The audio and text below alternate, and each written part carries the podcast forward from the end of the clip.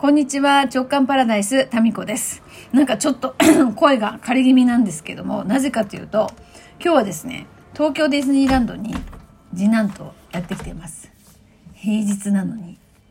えーディズニーランドはね、平日がいいんじゃないかということで、私の勝手な判断でですね、今日は休みということで、休み、学校を休んで来ています。はい。でね、今日、東京はですね、小雨が降っていて、で、そのせいかですね、まあ、平日っていうこともあるのと、小雨が降っているので、ディズニーランドすごい空いててですね、うん、で、全然ね、人気のアトラクションとかでもそんなに並ばず、なんか声ガラガラですね。いや、そのね、アトラクションに乗ってる間、なんか音が結構、あの、大きいじゃないですか。で、そこで、次男とこう会話するときに声を張り上げてたらですね、なんかちょっと声が、かすれてしまいました。はい。それでですね、えっ、と、そう、今日、今、ちょっとこの、ワインを飲みながらお話ししているわけなんですけど、あの、一つ、あの、私のね、コラージュの魔法のノートに貼ってあったものが、叶ってるっていうことに一つ気づいたんですよ。それはね、どういう、あの、ワクワクの画像だったか、すごいこれガラガラになってますね。どういうが、あの、映像だったかっていうと、お城を見ながらワインを飲む。今、次男が城の方に目をやりましたけど。で、今まさに城を見ながらワインを飲んでるわけですよ。で、私のその頭で考えたイメージとしては、まあ、ヨーロッパのどこかのお城のイメージだったんですけど、まさかのディズニーランドのシンデレラ城を見ながらワインっていう形で叶ってるじゃんと思って。まあ、ね、結局はあの、感情としてはあの、お城を見ながらワインっていうのは同じかもしれませんけども、やっぱりヨーロッパのお城っていうそのオーダーをきっちり、あの、していなかったので、まさかのシンデレラ城を見ながらワインっていう形で叶っているところがですね、非常に面白いなと思って、えー今、ちょっとワインをね、開けたところですよ。はい。まあ、その学校休んでディズニーランドに行くのが、まあ、賛否両論あると思いますけど、実はあの、長男の時もディズニーランドに来てたんですよ。それは3年生の春休みかな？に来てて、で、我が家では3年生になったら、私と一緒にディズニーランドに2人で遊びに行くっていうのが、まあ、なん、なんですかね、3年生になった時のこう行事として、長男がそうだったから次男も楽しみにしてたんですよ。ですけど、3年生の時はあのね、コロナ禍でなんかディズニーランドに行く、そういうこう雰囲気でもなかったので、で、来れなくって、で、4年生になったんですけど、で、タイミングをね、なんかいつがいいかなとか見計らってて、なかなかね、そのね、まあ、いつになったらじゃあコロナのことを全然考えずに生きるのかっていうところで、まあ、いつになってもなんとなくね、こう完全にゼロにはならないんで、まあ、今でしょみたいな。なんとなくの直感でやってきました。もうね、やっぱ全然こうリアクションが長男と違って、それぞれのリアクションを見てるのがすごい楽しいですね。あ、そうで、今日ね、その、今お城を見ながらワインなんですけど、そもそもこの、多分ですね、お城が見える部屋ではなかったんじゃないかなと思うんですよ。もともとは。なんか、あのーそんなにこう、上層階の部屋じゃなかったですよね、多分。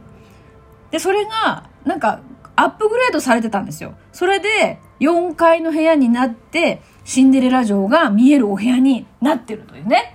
で、今日もそのディズニーランドをこう回るときに、私は方向音痴、なおかつ、特にディズニーランドについて詳しいわけでも何でもなく、どれが人気のアトラクションで、うん、だから、どれがなかなか乗れないとか、そういうのよくわからないんですよね。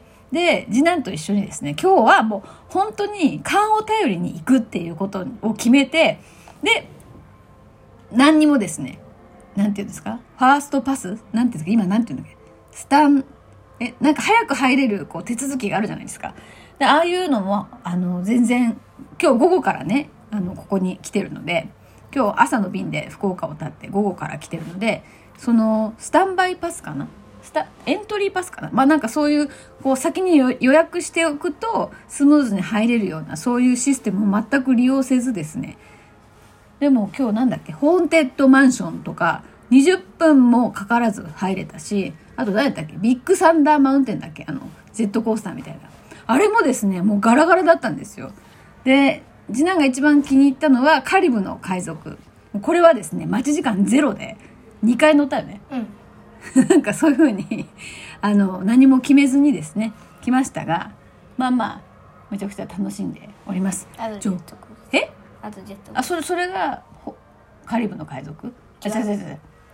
ビッグサンダーマウンテンか。スむちゃくちゃ怖かった。うん怖かったよね、ですね。でまあそんなんで、まあ、学校休んでちょっと遊びに来てるんですけどすごいちゃんとね母親がこんなだと子供がちゃんと宿題とかその漢字ドリルとかねやるべきものを持ってきてて勝手に荷物に入っていて今それをやっているというね。その横で私はワインを飲みながら話しております。ちゃんとねやってね今日の分予習。うん。まあ枝豆を食べながら。やっております。はい。でなんだっけな。でもうこ声すごいよね。ガラガラだよね。えー、そんな感じでですね。今もう日が沈んで、えー照明が綺麗なディズニーランドを目の前にそしてシンデレラ城が青く輝いております。はいさっき赤だった。さっき赤だった。うん。本当。まあ、長男とね一緒に来た時にはまだあの私がすっごい忙しいスケジュールの中でなんかねバタバタとしてる中、えー無理やりその時間を作ってやってきてであのそんなにですねホテル代とかもなんですかね。できれば2人分だからなるべく安くっていうことでディズニーランドから結構離れたところの安いホテルに泊まってたんですよ。そう。でその時にやっぱねディズニーランドやっぱ小学校3年生の足でですよ。長く待ったりとかうろちょろしたりねするした後にそっからさらにホテル移動っていうのがもう過酷だったなっていう記憶があってですね。でトイレとかもすごいこう並んだりとかしてその春休みの一番混んでた時に来たのでねでそのディズニーランドの真ん前にあるディズニーランドホテルっていうところがこうトイレとかも空いててで宿泊はそこにしてないのにそこに来てちょっと一服したりとかしてたんですよね。であのいつかはこのディズニーランドの真ん前のディズニーランドホテルになんかゆっくり泊まりたいみたいなこの移動距離がほぼないから30秒でディズニーランドなんですよね。まあその夢がですね5年かかりましたけど5年か？4年ちょっとかな？私5年だ。5年かかっててうるさいうるさいうるさい。で今ディズニーランドホテルにはあやれやれ。もうやっぱりあれだ50人今年50人になるんですけどこのディズニーランドで遊んだ後ささらにホテルまで帰るとかいう体力がない。もう足がパンパンになっております。はい。なあ。だからやっぱ近いとかこの距離的なこのね贅沢っていうのは何よりですよね。そのホテルの内容とかっていうよりこの近さ。もう近さは本当に何者にも勝ると思いました。で勝手にねこのアップグレードもされていますし。まあそういうことでですね。まあ学校休んで、まあ、次男は今頃1時間目だなとか2時間目だなとか言ってましたけど。宿題終わりましたか？まだ。じゃあほらエレクトリックパレードを見に行きますんで。はい。じゃあちょっとせっかく持ってきたのでやってください。ちょなんか声ガラガラな感じがこれ大丈夫かな？明日もちょっとこれが続くと私喉が弱くてなんか一回声がガラガラになるとですね一週間ぐらい声が出ないっていうのが春ぐらいにですね黄砂が飛ぶ時期になったりしてたんですよね。ここ2年はそういう風になってないですけどもう喋るなってことですかね。うん。ちょっと今日明日あんまり大きい声出さずに静かに過ごしたいと思います。あで静かに過ごそうと思ってたんですけどそうそう。昨日ねあの話は変わってメルマガ民チャンネルでですねで今年はビキニを着ようと思いますっていうメルマガを出したんですよ。毎年今年こそは痩せる。今年こそはビキニを着るって言い続けて、早、今年で3度目なんですよ。もういい加減でこのキルキル詐欺？は もう、ちょっと今年でやめようかなと。で、まあいろいろあの、ほら、あの、パラレルワールドを、というこの考え方を使って、体もパラレルワールド移動させてですね、とかいう、まあそのね、実験をしてる中で、なんかね、いい感じで、ちょっといろんな変化があってるわけですよ。で、そのことについてね、岡見優子さんから、え今日の JK 塾の講座で、タミコさん痩せた？なんかすっきりしてる？ズリーって思ったのはこういうわけだったんですね。私も脂肪をはじめ、この体に感謝していきますということで、そう、なんか体重は全然変わってないんですよ。ですけど、なんかこうやって、ゆうこさんみたいになんか敏感な方はね、何かを感じてるんじゃないかなって思うんですよ。だから、パラレルワールドの移行って、まず意識とか波動がそっち側に変わって、目に見える現実って時間差で変わっていくはずなんですよ。だから、わかんないですけど、今年の夏こそは、もう3度目の正直でですね。だってせっかく VIO 脱毛したんですから、もうあとはさ、脂肪だけじゃない？これを感謝して手放すっていう。まあ、ここの、えー、波動感謝の波動ってすっごいパワフルですから、うん。